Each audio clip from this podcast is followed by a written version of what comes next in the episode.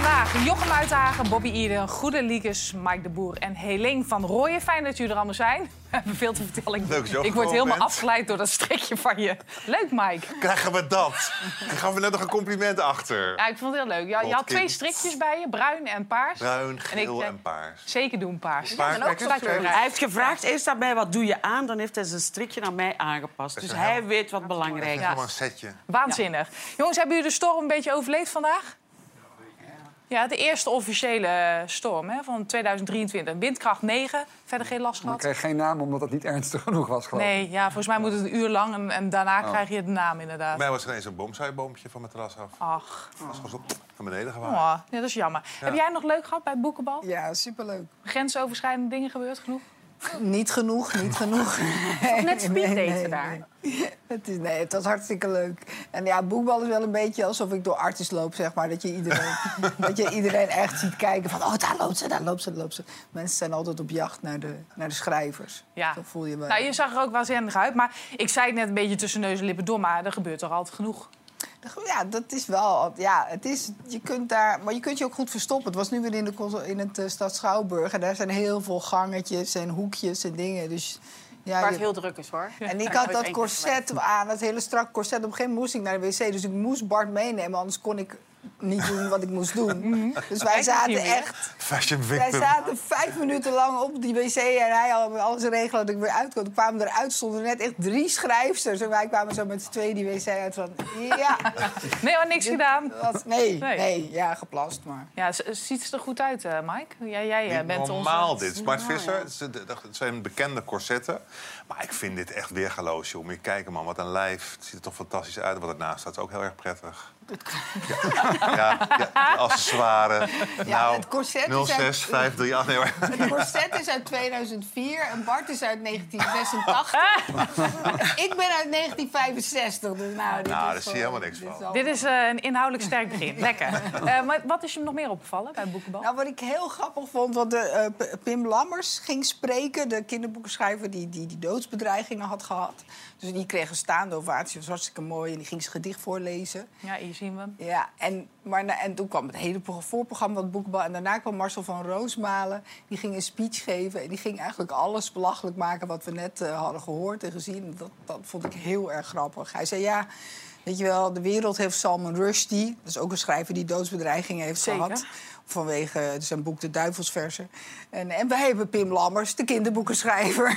Dus dat was wel, ja, ik moest erg lachen. Ik hou wel van die relativering. Ja, genoten dus. Ja. Hebben jullie eigenlijk in België een wooncrisis, Goedele?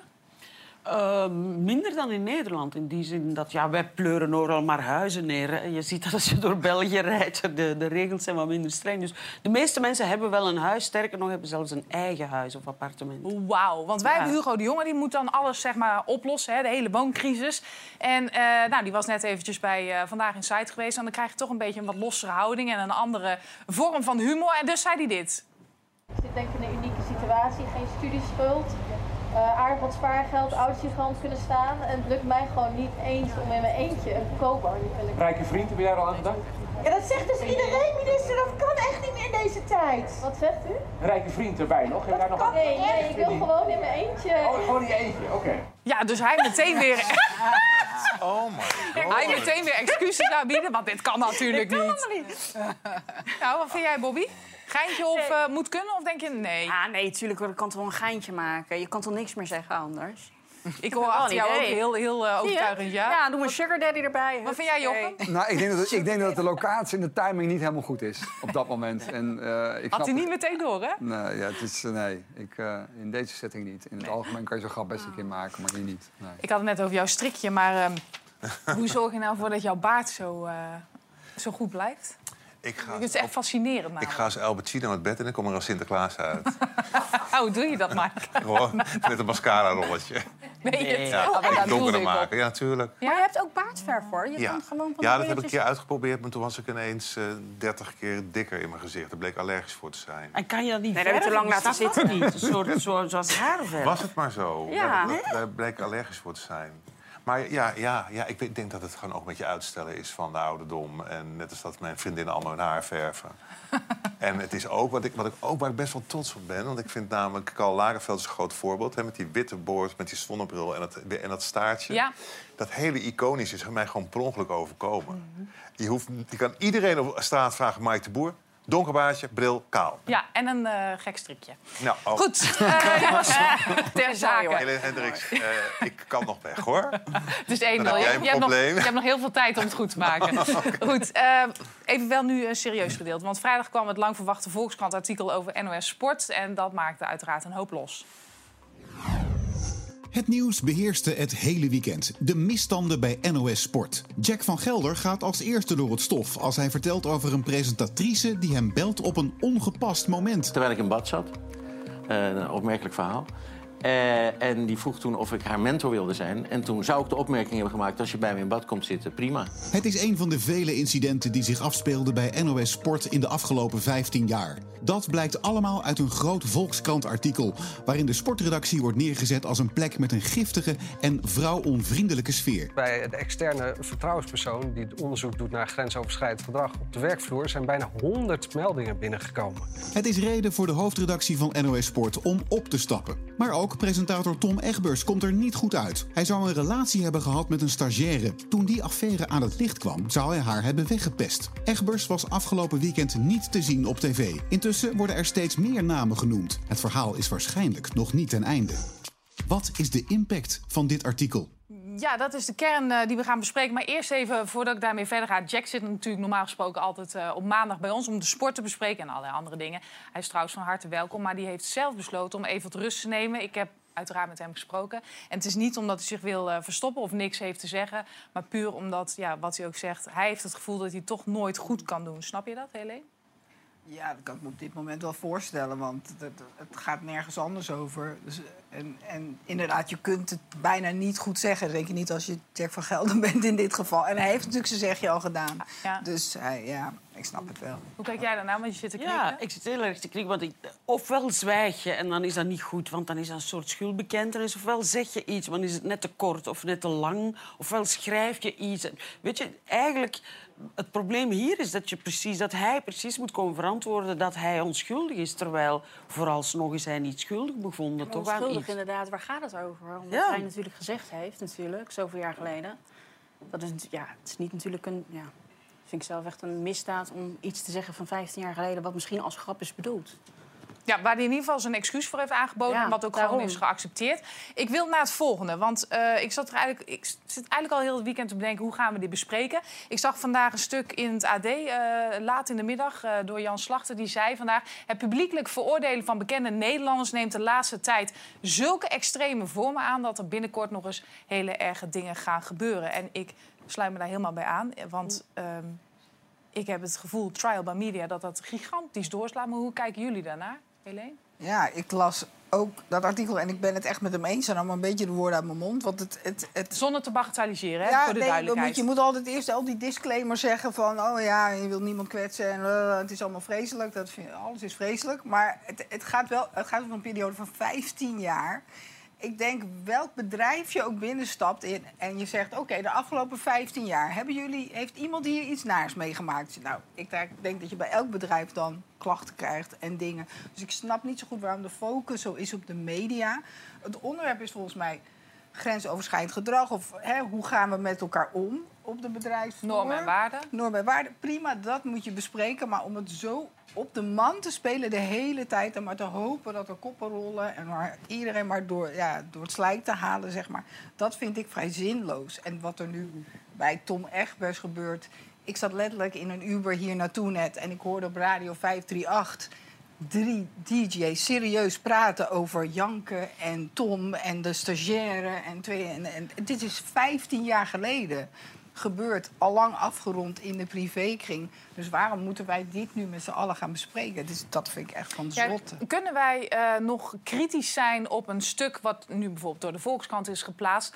Of eh, word je dan meteen in het hoekje gezet van... nee, maar nou ben je de slachtoffers aan het... eh, hoe noemen we dat? Eh, victim blaming. Ja. Dus kunnen Ja. wij nog wel kritisch zijn of vragen stellen over zo'n artikel? Ik ben sowieso geen voorstander van wat er nu gebeurt. Want, want het is inderdaad blaming en shaming. En, en eigenlijk, dit is zo'n belangrijk debat. Er moet een cultuurverandering komen, dat is duidelijk. Er gebeuren zaken die niet meer kunnen.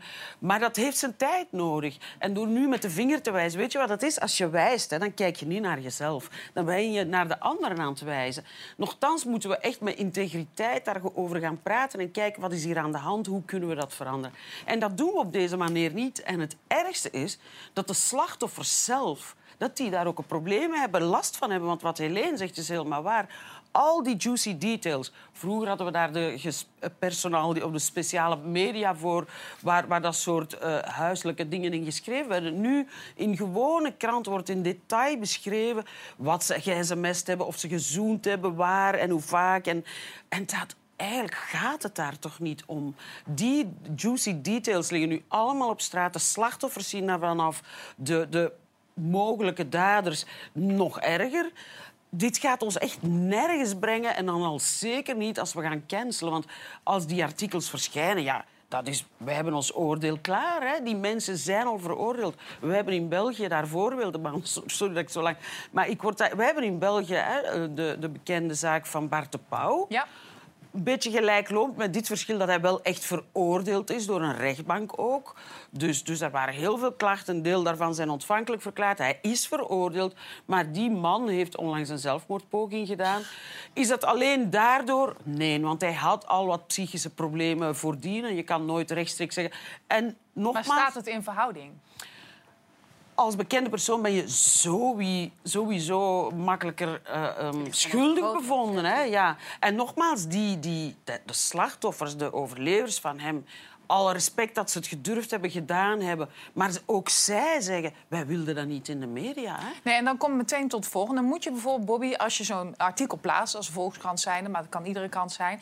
man en paard noemen. Ik vind van wel. Ik vind dat als jij ervoor uitkomt dat er wat is gebeurd is, vind ik niet dat je dat anoniem moet doen. Want dan vind ik dat je bijdraagt aan die hele cultuur om het, ja, om het eigenlijk onder de hoed te houden. Of, ik vind echt, als, als jij wat erover wil zeggen en het is jou gebeurd, dan vind ik ook dat je moet zeggen: het is mij gebeurd met die en die en die voor jezelf. Dan vind ik, ja, degene die dat hebben gezegd, vind ik niet dat die anoniem moet Maar vind je dat je zelf anoniem kan blijven? Nee, vind ik dat ook niet. Nee. Nee. Eh, dit is wat Jan Slachter zei, maar bijvoorbeeld Peter Kuipers, over 15 jaar directievoorzitter. geleden hè, van Ja. bepaalde dingen. Peter Kuipers, directievoorzitter van KRO NCRV, die zegt: eh, ja, als je dit soort zaken niet in de media wilt, dan moet je je maar gedragen. Hoe kijk Ja, maar jij je daar? kan toch niet met terugwerkende kracht Nee, je dat 15 jaar anders gaan gedragen? Ik bedoel, het is, iedereen heeft wel eens iets gedaan in zijn leven wat niet netjes was. Of niet, ja, misschien achteraf dacht, hm, was niet zo chic. Ik Maar vind het ook anders ja. of er echt dingen zijn gebeurd waar meldingen van zijn gemaakt, waar niks mee is gedaan. Of dat iemand een keer een opmerking maakt. Kijk, en maakt diegene een opmerking wat jij niet leuk vindt. Ik denk dat als jij een stagiair bent, dan ben je ten eerste al eh, blij dat je misschien in de media werkt. Je wil natuurlijk je baantje niet verliezen. Dan ben je daar natuurlijk niet echt tegen opgewassen om dat misschien te gaan Nee, zeggen. oké, maar nu gaan we inhoudelijk praten. Maar mijn vraag is eigenlijk meer van hoe moeten we er als media mee omgaan? Wat denk jij, Mike? Ik denk dat het. Ik, waar ik sowieso blij mee ben, is dat in ieder geval een nieuwe generatie daaraan zit te komen. Heel duidelijk een grens aangeeft, wat gewoon wel en niet kan. Ja? En ik denk dat het ook heel belangrijk is dat we gewoon blijven praten met elkaar. En het moet gewoon sowieso stoppen, inderdaad, zonder enige informatie, maar gewoon wat te roepen. Zoek het uit. eh, eh, eh, en dan hoop ik dat eh, diegenen die echt iets gedaan hebben, wat gewoon niet kan en door de beugel kan. Dat is duidelijk, dat vinden we allemaal. Maar moeten wij meer terughoudend zijn als media? Dus ook wij, hè? Want wij praten er nu Ja, ik, zou, over. ik, ik denk dat we wel terughoudender moeten Ja. zijn. Qua, ja, absoluut. Ja, Juist met ja. de hele tijd die namen noemen en in al die details, wat, wat Goelie net zei, om de hele tijd op die details in te gaan, dan gaat het ook alleen maar over de details. Van wie heeft wat gedaan, op welk moment, hoe, hoe, hoe. Weet je? Dan gaat het helemaal niet meer over het onderwerp. Het wordt zo Amerikaans. Het wordt zo, zo, zo schreeuw naar aandacht. En de journalistiek heeft toch de plicht om... Kijk, want nu draaien ze een beetje het vermoeden van onschuld... om in het vermoeden van schuld. Dat is zoals deze hele zaken behandeld worden. Goh, dat en dat en dat wordt er gezegd. En, en is allemaal wat er, wat er wordt gezegd. En, en dan moet, hè, zoals Jack, die zou zich dan moeten komen verdedigen... om te zeggen, nee, eigenlijk... En wij zijn nu ook al een beetje aan het oordelen. Ja, maar Ja. als het dit is, dan wel. En dit. Terwijl, ja, die, ja een, een, een, een affaire op, op een ja, die slecht afloopt. Wie zijn wij om te oordelen wat daar gebeurd is? We weten dat niet. De ene zegt dit, de ander zegt dat. Nu moet die vrouw van Ton Egbert zich verplicht voelen om allerlei details... dat ze safety heeft moeten inroepen. En ja, je komt zoveel intieme dingen te weten die eigenlijk niet oké zijn. Die, waar, waar heel dat gezin onder lijdt. Hoe kijk jij daarnaar, Jochem? Want jij hebt ook regelmatig gewerkt bij de NOS. Ja, nou, ik heb dat soort dingen gelukkig zelf niet ervaren. Eh, het lastige vind ik dat eh, je merkt gewoon, en ik denk dat dat een positieve ontwikkeling is, dat die normen en waarden, dat we er wat anders naar gaan kijken hoe je met mensen omgaat. Het is natuurlijk heel lastig om iemand aan de hand van zeg maar, de, de regels van 15 jaar terug Mhm. vandaag erop te gaan beoordelen. Dat is alsof je bij wijze van spreken de, de, de, de, de regels van het spel verandert. En als je gaat kijken hoe deden we het 15 jaar geleden, dan nemen we alsnog de Ja. prijzen af, zeg maar. De, prijs is misschien niet het juiste woord. Ehm, dus ik, ik vind dat heel lastig. Ik denk dat het belangrijk is om te kijken van, joh, wat is er... eh, ik, nou, laat ik zo zeggen. Ik zit heel vaak... En ik, ik heb het voorbeeld van de week bij een paar mensen genoemd. Ik had een arts.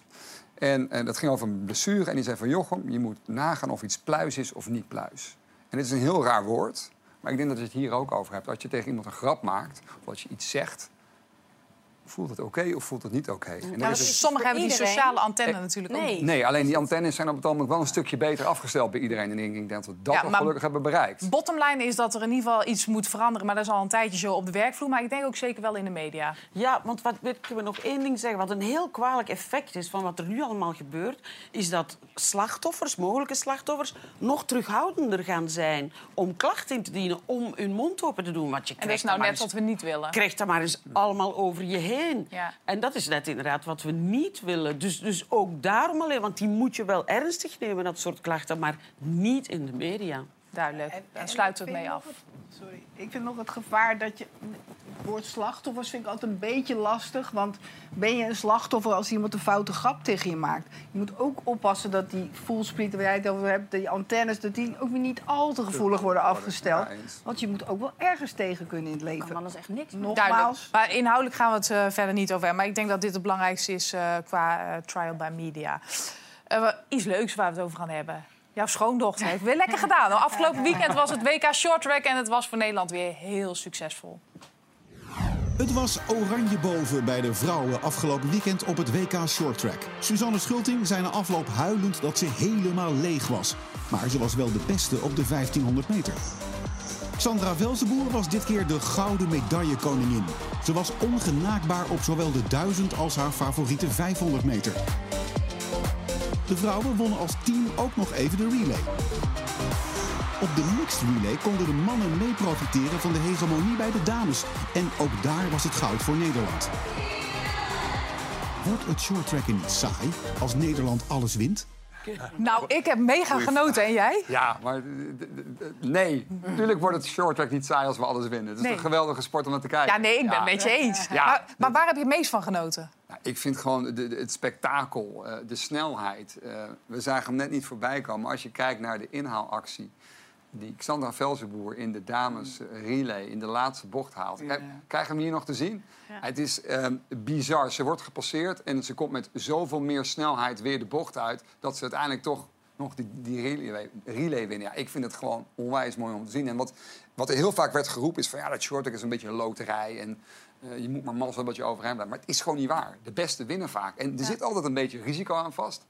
Maar het is, ik, ja, ik vind het gewoon heel spectaculair, spectaculair om te kijken. En, dat is, eh, En het de, de beste was dit keer Xandra Velzenboer. Ja, bij We zijn- far. Ja, maar Bij we zijn natuurlijk gewend dat Suzanne Schulting alles Ja. pakt. Ja, die won alleen de 500 meter, de mixed relay. Ja, alleen, maar dat is ook Ja. wel heel wat, hoor. en Ja. zilver op de 500. Ook nog Zo een is het. Even je feit op. Dus maar, Jochem, eh, Xandra Velzenboer, niet iedereen kent haar. Eh, vertel even wie het is. Ja, als je de naam Velzenboer in het shorttrack noemt... dan gaan er bij heel veel mensen al een lampje branden. Want natuurlijk, toen het ooit eh, richting het Olympische Spelen ging... werd, eh, haar tante Monique Velzenboer won toen goud. Ja. Eh, haar vader Mark Velzenboer, ook een goede shorttracker. Ze- Ja, de Velzenboer is shorttrack.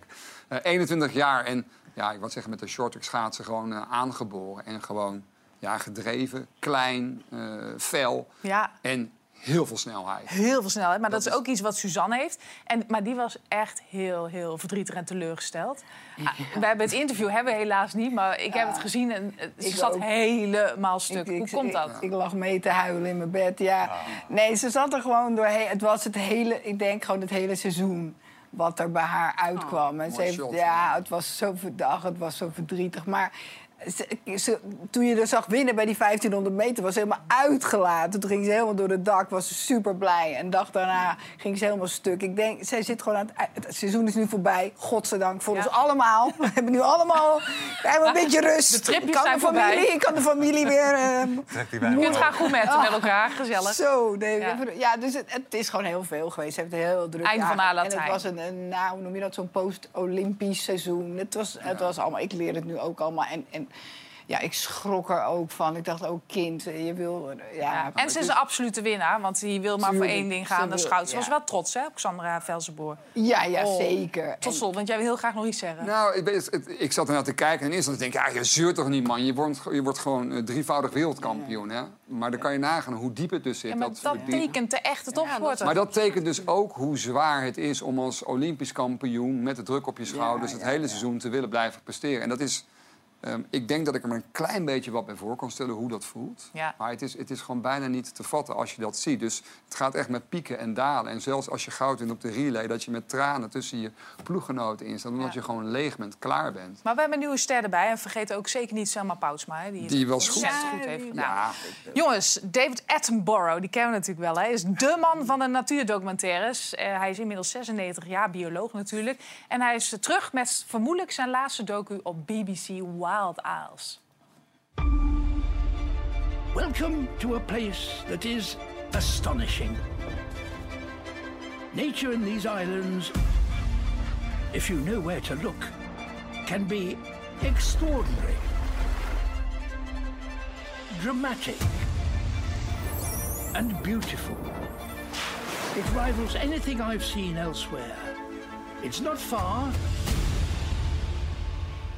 Ja, zes, 96 en dan zo eh, hard nog aan het werk, Mike. Daar kunnen we alleen maar van dromen. Ik vind dit ja, jij bent gek op hem, hè? Ja, ik vind het helemaal fantastisch. Ik heb echt al die cd's ook gekocht. Ja, inmiddels streamen ze natuurlijk gewoon. Maar ja, ik word hier helemaal blij van. Word Maar wat maakt hem zo fascinerend? Het is natuurlijk gewoon sowieso zo mooi in beeld gebracht. En, en zijn passie, hoe die, er, hoe die kan vertellen. Dan, Stem dan, erbij Die is stem erbij. Het, het, het, het, is, het, is, het hele plaatje, het is een soort Bob Ross van de natuur. Die schilder. ja, ik, ja, Ja. die heeft ook die stem zo. Ja. Van, and now the mother bear is going to get some food. Heerlijk.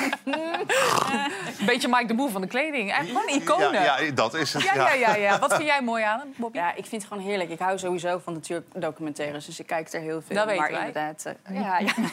ja, niet die jij me doet natuurlijk. Nee, nee ik, ja, ik word hier heel erg blij van. Vroeger keek ik altijd met mijn moeder naar alle documentaires, ook van Jacques Cousteau. En eh, dit was wel onze favoriet. Ja, inderdaad. Ja. Ja. Het is ook goed als je een tv wil kopen. Dan moet je dat Ja. echt opzetten. Ja. Ik Ja, kijk dat het alleen als ik een tv koop. Dan zet ik dus eh, op. En Als je de kwaliteit kan beoordelen, Ja, dan dan is het echt stuk om jou. diepte en alles. Ja, dat Het is de laatste jaren natuurlijk ook enorm beter geworden met al die betere camera's. Dat je echt gewoon die details kan mooi. zien. Ja. Dat vind ik nog wel fascinerender daardoor. Ja, het is prachtig. Je moet hem eens een keertje commentaar laten geven op voetbal. Dat lijkt me ook wel interessant. Of op sport. En dan kijken hoe. Nou ja, anyway, we, we dwalen af.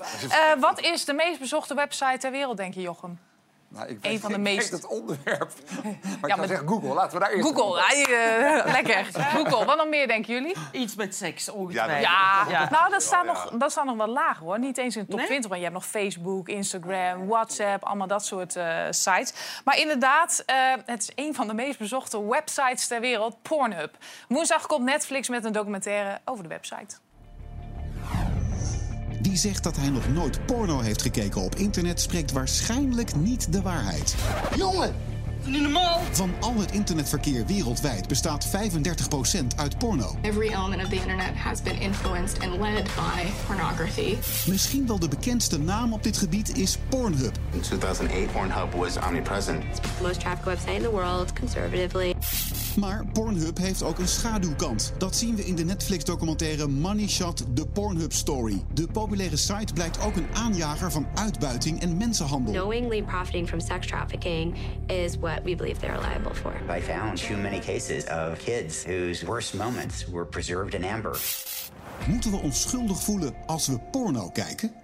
Ja, die vraag zo meteen. Maar Bobby, eh, omschrijf eens in jouw eigen woorden waar dit nou over gaat. We hebben het natuurlijk net gezien, maar in jouw eigen woorden. Nou, en Pornhub is gewoon natuurlijk eigenlijk overal waar iedereen eigenlijk een filmpje kan uploaden. En eh, er is een organisatie die hebben eigenlijk Pornhub aangeklaagd. Omdat er natuurlijk filmpjes te zien zijn, laat maar zeggen Pietje en Marietje, zonder verificatie. Eh, kunnen daar filmpjes op zetten. En dat is dus ook van minderjarigen gebeurd. En van verkrachtingen. En van, nou ja, noem maar op wat je allemaal niet wil zien. Dus de YouTube van de erotiek, zeg maar. Zo moet je het zien. Ja. ja. Maar nu eh, moet je geverifieerd zijn. Hoe, hoe eh, krijg je zo'n badge? Je moet al je gegevens, paspoort of docu- document, laat maar zeggen, ID-document, dat moet je geven. En dan proberen ze dat op die manier natuurlijk te monitoren. Dat is het Ja. enige wat je zou kunnen doen momenteel. Ja, maar je kunt in principe alles uploaden. Ik heb eventjes eh, gekeken naar schatting. nu niet meer bezoekte- dan, Nee, nee, nee. Maar naar schatting bezoeken dagelijks 120 miljoen mensen wereldwijd... dus de website Pornhub. Dus het is echt gigantisch. Eh, nu kun je niet alles meer uploaden, maar waar zit dan die bescherming in? Eh, in dat jij moet kunnen aantonen dat jij de contentmaker bent, of in ieder geval eigenaar van de content. Eh, en eerst kon je dat allemaal anoniem doen en dat kan nu gewoon niet. Dus Nee. je moet allemaal stappen ondergaan om echt te verifiëren dat jij dat bent en dat jij dat oont, die content. Wat zijn de meest gebruikte zoektermen, denken jullie? Op porno-sites? Ja, volgens mij heb ik al eens... Ja, Teenage girl? Ja, nee, nee, nee, MILF toch? MILF, MILF. stond heel erg Die hoog. staat op Ja, één. Ja, ja, staat op één. Lesbian staat er ook eh, behoorlijk op. Turkish, Big Ass en Dutch. Dutch? Ja. Is dat goed? Dat, ik heb geen idee. Going Dutch, gewoon heel goed. Ja, gratis. Maak jij je wel zorgen? ja, maak- gratis. maak- Ik ben heel benieuwd wat dat is dan. Dutch. Maak jij je wel zorgen over de dwang achter porno? Nou ja, absoluut. Als je het voorbij ziet komen. Kijk, er zijn natuurlijk naast Pornhub nog heel veel andere eh, sites ook. En daar zie je gewoon echt... Ik, zie- ik zie daar kinderen voorbij komen en denk van jullie zijn geen 18. En jullie zitten hier gewoon tokens te verdienen Mhm. eh, met een, een, een, een hele kleine eh, eh, belachelijke handeling. Dus ik denk, oh my god. hoeft niet zeg. altijd zo te zijn, hè? Nee. Moet je onderbreken, want ik Ja. heb natuurlijk echt lang in de industrie gezeten.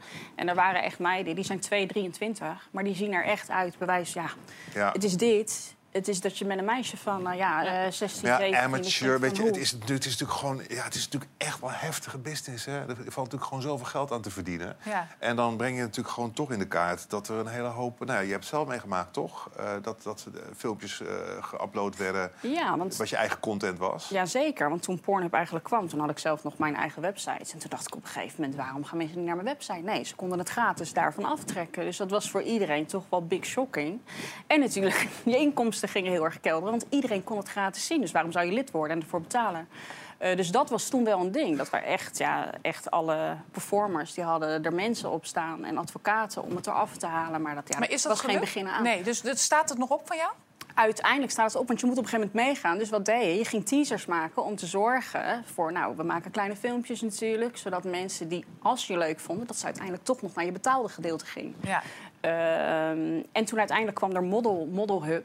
Dat was ook daar een onderdeel van. Eh, en dan kon je zelf als model kon je daar je content dan een soort van verkopen op die manier. Dus bij elke stream of bij elke download. Ja. Verdien je er nu eigenlijk nog aan als mensen erop klikken? Eh, nu? Nee. Nee, want ik heb eigenlijk alles eigenlijk verkocht. eh, eh, ja, Slim. Van mijn Ja, hoor ik hierachter. Die is goed op de hoogte. Moeten wij ons... Moeten wij Ik hoop, ons... nou, ik hoop Ja. dat, dat, dat die documentaire gewoon naar waarheid getrouw is. Weet je, dat we wel echt een duidelijk beeld krijgen. En dat, en dat juist die, ook die jonge gasten gewoon eh, eh, gewaarschuwd worden voor, voor waar het gevaar zit. Ja. Dat, dat, dat is meer maar- wat ik hier probeer duidelijk te maken ook. Wat bedoel je met jonge gasten? Want ik maak me bijvoorbeeld wel zorgen om als je dan zegt van ja, maar ja, dat zijn meisjes die, zie, die zijn 21, maar die zien er 16 uit. En dan kan je je toch als seksuoloog de vraag stellen: is dat dan minder kwalijk? Want eigenlijk Nee, dat doe je ook niet. kinderen seksualiseren. Je neemt meisjes die weliswaar 21 zijn, dus juridisch ben je enorm, maar je, je kleedt ze en je laat ze zich gedragen alsof het kindjes zijn. Dus, dus Ik voor mij dat is het gevaar daar niet meer weg. is. Ik zeg niet dat dat, dat dat goed is, maar er zijn natuurlijk wel bedrijven die daarop inspelen dat het niet minderjarigen. Kijk, een, een, laat maar zeggen, een pornomaker en iemand, eh, laat maar zeggen, een sekswerker en een sekstrafficker is totaal iets anders. En sekswerkers die stemmen daarin mee. Daar ga je vanuit, die stemmen daarin mee eh, om een filmpje te maken. En dan zijn er verschillende niches. Dus of dat nou ene kinky is, ik zeg niet dat het goed is. Ja, ja, Maar, die is- documentaire, daarin staat ook eh, de mensenhandel natuurlijk centraal. Hoe zit Ja. dat precies? Eh, nou ja, er komen filmpjes op, of tenminste die kwamen erop, van eh, meiden van 15 die vermist waren, ik noem maar wat. En dat in één keer een moeder van een vriendje, van een vriendinnetje, die zagen in één keer hun dochter daarop. Dus zo kwamen ze erachter van... hé, hey, daar is mijn dochter. Er staan 53 filmpjes van haar op. Ja, maar als ik dit nou allemaal zo hoor, moeten wij ons dan, want dat is de vraag, onschuldig voelen als we porno kijken? Nou, dat denk ik niet. Zeker met deze hele handel erachter. Nou, maar dat is een heel klein gedeelte natuurlijk. Ik zeg niet dat het goed is van iets wat andere mensen doen. Dus een sekswerker of mensen die porno maken... die, die pleiten hier totaal niet voor. Die kunnen hier natuurlijk ook totaal niks aan doen. Nee, maar enigszins wordt het wel gefaciliteerd natuurlijk. Door Pornhub. Dus Mhm. ik vind zeker dat Pornhub hier verantwoordelijk voor is. En dat had gelijk gesloten moeten worden. Alleen is het natuurlijk ook heel erg jammer dat de goede weer onder de slechte moeten leiden. En uiteindelijk blijken er altijd verliezers. Ja, Jochem, hoe kijk jij daarnaar? Ja, nee, ik kijk er Wanneer kijk jij daarnaar? Nee, Hoe kijk jij daarnaar? Ja, maar, ze- ja nee, mag, mijn computer mag je helemaal doorscannen. Nee, wat het, het trieste is natuurlijk dat ook hier weer geldt... dat als er mensen zijn die daar gebruik van willen maken... dat is eigenlijk de boodschap, ga dus naar de meer legale kant toe. Zorg dat je het, het, het goede bekijkt. Ja. Er zijn natuurlijk altijd viespeuken bij die dat dus wel tof vinden. Maar Eh, jij zegt, voor de Helene, kinderen. porno kijken is heel goed om de orgasmekloof te dichten. De orgasme, ik word er helemaal gek van, van die De orga- orgasmekloof. ja, de orgasmekloof. Nou ja, is wel een ding. Vrouwen hebben relatief echt veel in heteroseks veel minder orgasmes dan mannen. Dat is echt jammer. En ik denk als vrouwen vaker porno zouden kijken, dan kunnen ze sneller leren zeg maar, een orgasme te krijgen en ook makkelijker een orgasme krijgen. Wat ze weer kan helpen bij de seks met hun partner. Want ze denken, oh ja, oké. wow. En van porno word je opgewonden. Dat kan, je brein kan daar niks aan doen. Als je daarnaar kijkt, word je toch wel echt snel opgewonden. Dat werkt nou eenmaal zo. Ook bij vrouwen. En dat is een prettige bijkomstigheid. Wat zit jij te lachen? Ja, ik moet Zit wel ik er lachen, helemaal want naast? We hebben het hier een keer gehad Zit over ik er die, helemaal die naast? orgasme-kloof, inderdaad. En, en op zich is dat een probleem, maar dat wordt echt niet opgelost door porno. Wel in tegendeel. opgelost, maar het kan je Wat je wel helpen. ziet, porno kijken, en zeker als koppel, kan heel veel voordelen hebben als je daar als koppel... En, en je, ja, ik stel soms voor aan, aan koppels die met problemen komen... Van, ga nou eens samen zitten kijken en geef punten aan scènes. Oh, lekker. Maar mensen durven moeilijk praten over seks, dus dat kan dan een voordeel zijn om daar op die manier te over, over te leren praten en zo. Maar, maar het soort seks dat je ziet in porno, als je dat gaat durven, blijkt bijvoorbeeld dat 80% van de films komt orale seks gegeven aan mannen voor en bij nog geen 20% orale seks gegeven aan vrouwen. Terwijl we weten dat dat een ideaal middeltje is om de orgasmekloof te dichten. Dus, dus het, het gevaar bestaat. En dan met ook wel verschillende Je hebt natuurlijk heel veel verschillende niches. ja, ja, Dus tuurlijk. is- dit zijn statistieken. Maar het gevaar bestaat vooral bij jonge mensen. Bij jonge mensen die nog aan de seks moeten beginnen, die hun hersenen, dat is nog een spons. Ja, die ga En je niet gaan naar een gangbang kijken, laten zitten Maar die kijken. kijken wel naar Pornhub. En die gaan, en ik heb het meegemaakt, ik gaf seksuele opvoeding in Engeland. Dan krijg je jongens van 16 die zeggen de ideale seksscène die eindigt als je klaarkomt in het gezicht van het meisje. Ja, maar dat ligt denk ik niet aan een ik, Pornhub. Waar haal je dat? Nee, maar ik denk niet dat dat aan een Pornhub ligt. Ik denk dat dat echt ligt aan de kennis wat een school en wat vanuit huis uit moet worden meegegeven. Dat dat niet de norm is. Dat heeft niks, vind te maken met een Pornhub. Waar... Nee, maar wij kregen vroeger ook geen seksuele opvoeding. Maar mijn vriendjes hebben nooit bedacht... dat moet ik klaarkomen in het gezicht. En ik krijg nu Nee, maar nu is bijvoorbeeld... alles natuurlijk wel tegen, open. Maar je hebt wel een point dat, dat het enige tegengewicht dat je kan bieden... je kan Pornhub niet verbieden, zelfs als je het zou willen... waar ik geen voorstander van ben. Het enige tegengewicht wat je moet geven... is een hele goede, duidelijke seksuele opvoeding. Daar ben ik met je eens. En dat maar, begint maar dan bij school, want vanuit huis werkt dat niet... omdat mensen er thuis niet over durven te Nee, praten. voilà, dat klopt, en dat heb ja. je natuurlijk ook nog met verschillende cult- culturen. Dus of je nou Pornhub sluit of een andere site... het komt er bij andere paddenstoelen komt er weer wat anders Heb jij kinderen, Jochem, eigenlijk? Nee. nee. Maar als je die zou hebben, zou je dat mo- moeilijk vinden om, om eh, voorlichting te geven? Nee, dat denk ik niet. Nee, maar er zijn nee. natuurlijk wel heel veel die dat wel Ja, hebben. tuurlijk. Ja. Ja, dat klopt toch wel. En zeker als het over seksueel plezier gaat, dan zie je dat ouders en zeker scholen... Dat die, en dat is ook moeilijk om daarover te praten. Ja, En, maar het en is wel nogmaals, belangrijk. porno kan heel goede dingen teweeg brengen, maar, maar bij jonge mensen... En je hebt het echt Maar- soms foute verwachtingen en dat Ik moet je... zeg niet dat het bij jongeren Ja. goed is om naar porno te kijken. Ik vind, we hebben het er vorige keer hierover gehad. Mhm. Maar ik vind wel dat jongeren kijken daar eenmaal naar. Ja, tuurlijk. vind En dat ik is ook wel- logisch. Ja, dus dan vind ik wel... We zitten nu niet meer 15 jaar en 20 jaar geleden... dat je naar een bibliotheek gaat of waar dan ook... of eens een keer bij een videotheek een bandje hoeft te huren. Het gordijn. Het zit overal, ja. Het staat op je telefoon, dus het is veel meer toegankelijk. Dus dan ligt toch de basis, denk ik, echt een goede voorlichting. Wat wel niet is, wat fantasie is. En Tuurlijk. ja. Education. En die voorlichting Ja. die, eh, ligt bij school volgens jou en bij anderen. Ja, eh, die ligt eh, bij ouders. Zometeen, hoeveel vierkante meter denken jullie dat een Nederlandse gevangene minstens moet hebben in een gedeelde cel? Ik kom daar zo op terug. Tot zo.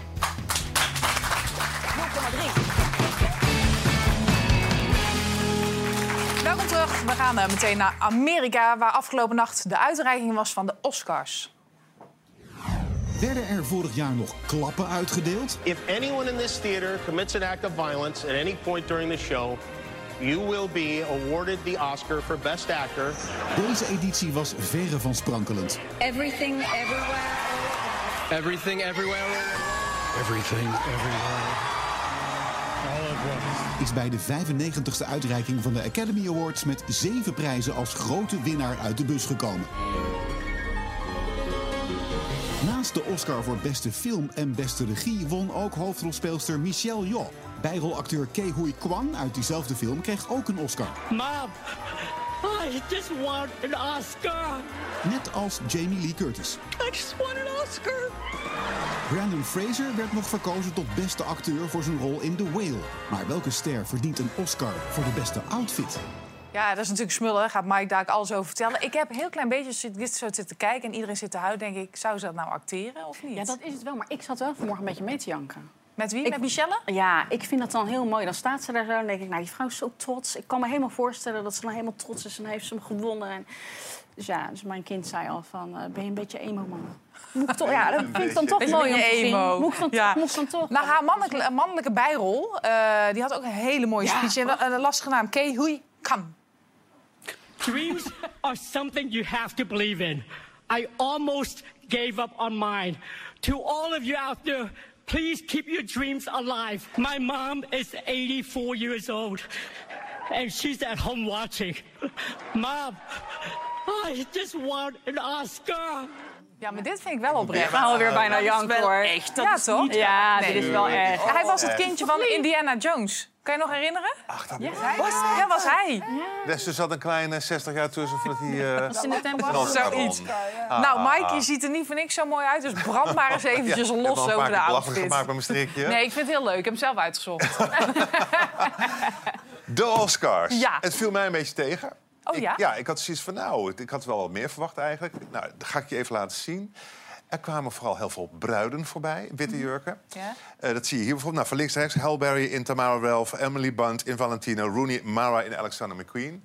Nou, die eerste van Halle Berry... ehm, ik heb het idee dat die couturier een beetje ging twijfelen... en dacht van, weet je wat, ik doe er nog even een paar leuke bloemetjes bij. Ja. En ook bij die split, die natuurlijk gewoon veel en veel te hoog is. Hoeft niet. Wel goede benen, zeg. Ja, ja, absoluut. Nou, die, ja, ik vind Dan die middelste, haar. dat is, dat is, is zonder haar te willen shamen hoor. Maar eh, de- ik vind de jurk gewoon te, te vormeloos voor wie zij is. Had misschien even een draperie in de taille moeten hebben, waardoor die gewoon wat meer, hè, wat meer geknepen wordt. En die laatste is net alsof hij gewoon nog steeds op de hanger hangt. Joy, ik weet niet wat er met die jurk is, maar deze mevrouw die ziet er echt heel erg bijzonder uit. Ja, nou, ik zit hebben heel we- erg op te letten, want naast ik ben de ook bruiloft, heel, ja, maar heel naast de bruiloften hadden we eh, het tegenovergestelde. Dat was de begrafenis. Dus gewoon alleen maar zwarte jurken. Ja. Lady Gaga in Versace, Rihanna in Alaya en Nicole Kidman in Giorgio Armani Privé.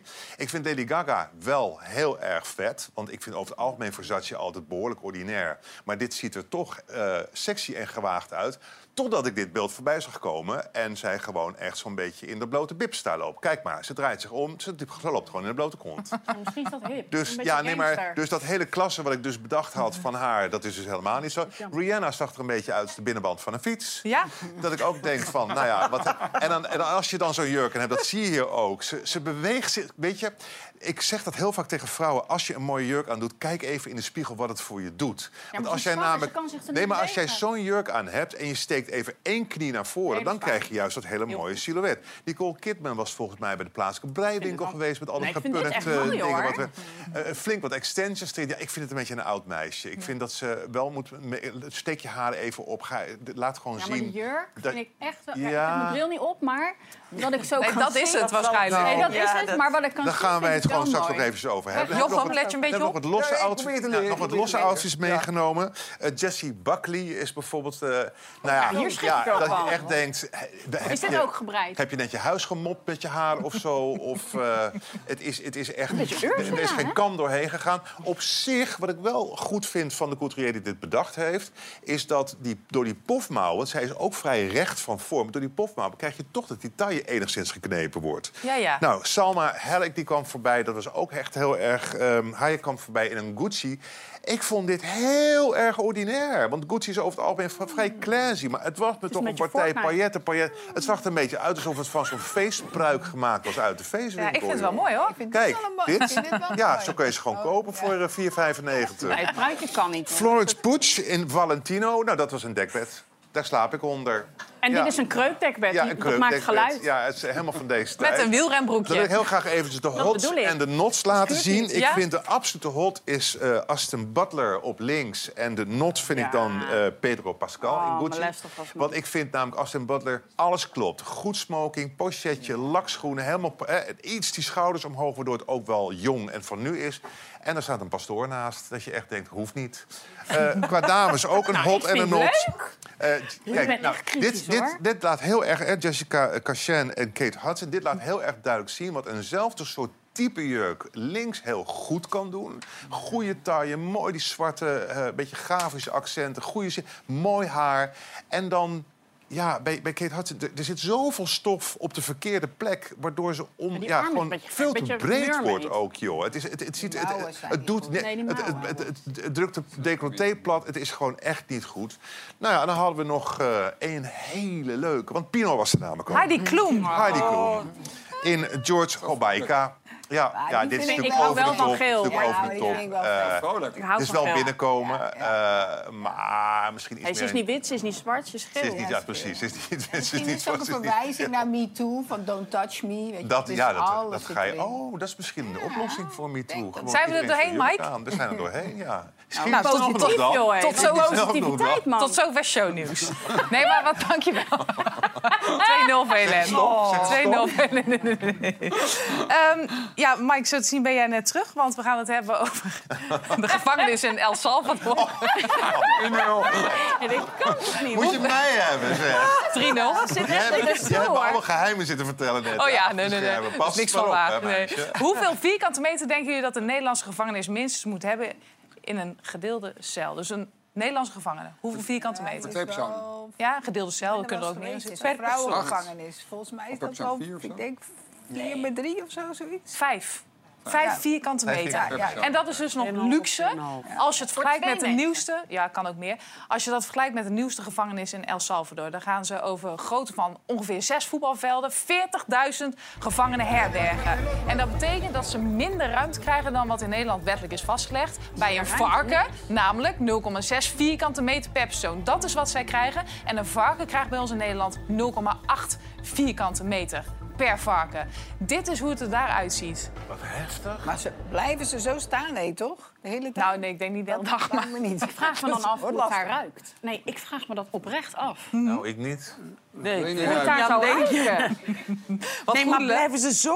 Nee, nee, toch? nee, nee, dit is Maar verplaatsing. volgens mij wel heel veel hoor. Volgens mij gaan ze in hele kleine celletjes. Maar dit is een verplaatsing. Een cel is 100 vierkante meter en daar zitten meer dan 100 mensen Ja. in. En dat heeft dus te maken, en er zijn maar 80 bedden, even voor de duidelijkheid. Het heeft te maken met dat de president daar het bendegeweld verder de kop in wil drukken. Maar denk je dat deze aanpak effectief is, Goedelen? Denk je van ja, dit, dit moet je vaker doen? Ja, weet je, dat, dat is natuurlijk... Hij gaat uit van het principe van afschrikking. Ik ga heel streng straffen en dan gaan ze geen misdaden niet meer plegen. Zoals ze soms denken over de doodstraf. Maar Ja. we weten uit, uit cijfers dat dat spijtig genoeg niet werkt. Hè. Zelfs de doodstraf werkt niet, omdat... Dat gaat, werkt alleen als dat samengaat met bijvoorbeeld een heel hoge pakkans. Want de meeste van dat soort gastjes die gaan pakkans dat ze... eh, hoe heet dat in, in het goed Nederlands? Opgepakt worden. Dat ze opgepakt Ja, worden, dat, ja. dat ze effectief eh, veroordeeld worden. Want dat soort gastjes die denken dat ze ongenaakbaar zijn. Ja, maar ze krijgen geen elkaar advocaat. Er zijn tienduizenden opgepakt om die bendes die daar... Er zijn ongelooflijk veel moorden daar. Het is wel sinds de aanstelling van die president iets minder geworden. Maar dit is inderdaad de aanpak. eh, maar ja, goed, als we kijken naar human rights is dat natuurlijk... eh alles Ja, ik, behalve. volgens mij zit in Nederland in suites, toch? Als je de gevangenis hier ziet met, eh, met telefoon, wat allemaal eh, mogelijk is... en goede bedden en dat soort dingen. En ook nog klagen dat ze geen laptop hebben en geen wifi. dat je denkt, what the fuck, man. Ja, dat kan toch Ja, niet? Nee, maar Ik weet elkaar, niet. ze zullen Kijk, inderdaad natuurlijk niet. uitgemoord. Het is ook niet goed, iets tussen, tussen dit en Nederland. Ik vind het... Ja, nee, nee, dat- echt. Dan moet je in België zijn, want onlangs was er iemand veroordeeld in Nederland en die zou uitgewezen worden naar België. En de rechter heeft dat tegengehouden omdat in België de behandeling in de gevangenis slechter is. Oh, dat? Maar ik heb in de gevangenis gewerkt een aantal jaren. Ik kan je verzekeren, dat is geen feestje hoor. Eh, Nou, en terecht. Ja, ik ik wil denk- nog even heel kort eh, Gary Lineker eh, aansnijden. Ken je die? Gary Lineker? De de presentator, voetbalpresentator bij de BBC. Zo. Hij eh, presenteert Match of the Day en hij kwam een beetje in opspraak. Want hij mocht van de BBC dus geen voetbal meer presenteren... omdat hij in een tweet iets had gezegd over de politiek. En dat ging dan over het immigratievoorstel van de Britse regering... waarin staat dat asielzoekers die via illegale routes aankomen... aangehouden moeten worden en naar Rwanda moeten worden teruggestuurd. Nou, hij zegt dat is onmetelijk vreed, eh, gericht tegen de meest kwetsbaren... in een taal die weinig verschilt van die in het Duitsland van de jaren 30. Dus de natie om precies te zijn. Wat vinden jullie daarvan? Vinden jullie dat een presentator, zeker van een eh, publieke omroep, alles kan zeggen, mag zeggen? Niet Nee. in het programma zelf, Nee, vind ik. kan Want dan gebruikt hij of misbruikt hij de zendtijd. Maar op zijn Twitter, ja wel, vind ik wel. Vrijheid van meningsuiting, doe maar. Ja, maakt het dan nog niet. uit of het publiekelijke is of commerciële Nee, ik ben het daar niet mee eens. Ik vind ook, eh, ik vind, ik vind bepaalde dingen kan je niet, omdat je een publiekelijk persoon bent, kan je ook niet op je privé Twitter of eh, dingen Wat vind jij, Jochem? Nou, ik vond deze nog wel gezien het onderwerp nog wel kunnen. Mhm. Dat is het, het is natuurlijk ook wel de nuance. En je zag ook hoeveel bijval hij kreeg. Omdat hij gewoon vindt dat die mensen gewoon wat menselijker behandeld dienen te worden. Ja. En daar, dat liet hij weten. En dat vonden ze dus uiteindelijk niet goed dat hij dat zei. Dat is natuurlijk meer keuze dat hij iets politiek uitlaat, maar niet over het onderwerp. Dat, ja, Ja, dat vind ik dit mensen- wel lastig. Ja. Veel mensen die solidair waren. Het Ja. cancelen had ook gevolgen, want zijn collega's die weigerden dus te presenteren. En ook voetbalclubs van de Premier League weigerden om een interview te geven aan de BBC. En zo reageerde ook Liverpool-coach Jurgen Klopp. I cannot see any reason why I would ask somebody to step back for saying that. I, I can't, but that I'm not sure if that's a language issue or not, but I can I can find it. Um, but that's the world we are living in. Everybody wants to is so concerned about doing the things in the right manner, saying the right stuff to everybody, doing that. If you don't do that, then you create a shitstorm, which we didn't have when we were young. So uh, these kind of things, it's a really difficult world to live in. Meanwhile. Ja, weer erin Wat komen. een heerlijke man. Ja. ja maar ik wil zijn 06-nummer. Ik, ik helemaal leuk. Gaan we dadelijk weer een nieuw goedje. Stuur Wat die is voor jou nou door weer? Ik denk daarna lezen we breien een einde aan, want dit is wel heel goed einde. Ik wil andere gasten bedanken. Morgen er zijn onder andere Rutger Kastekum hier en Filemon Westerling. Eh, dus ik zou zeggen, bedankt allemaal. er dan En- wat leuks aan. morgen. Wat kleurrijker. 3-3. Dag.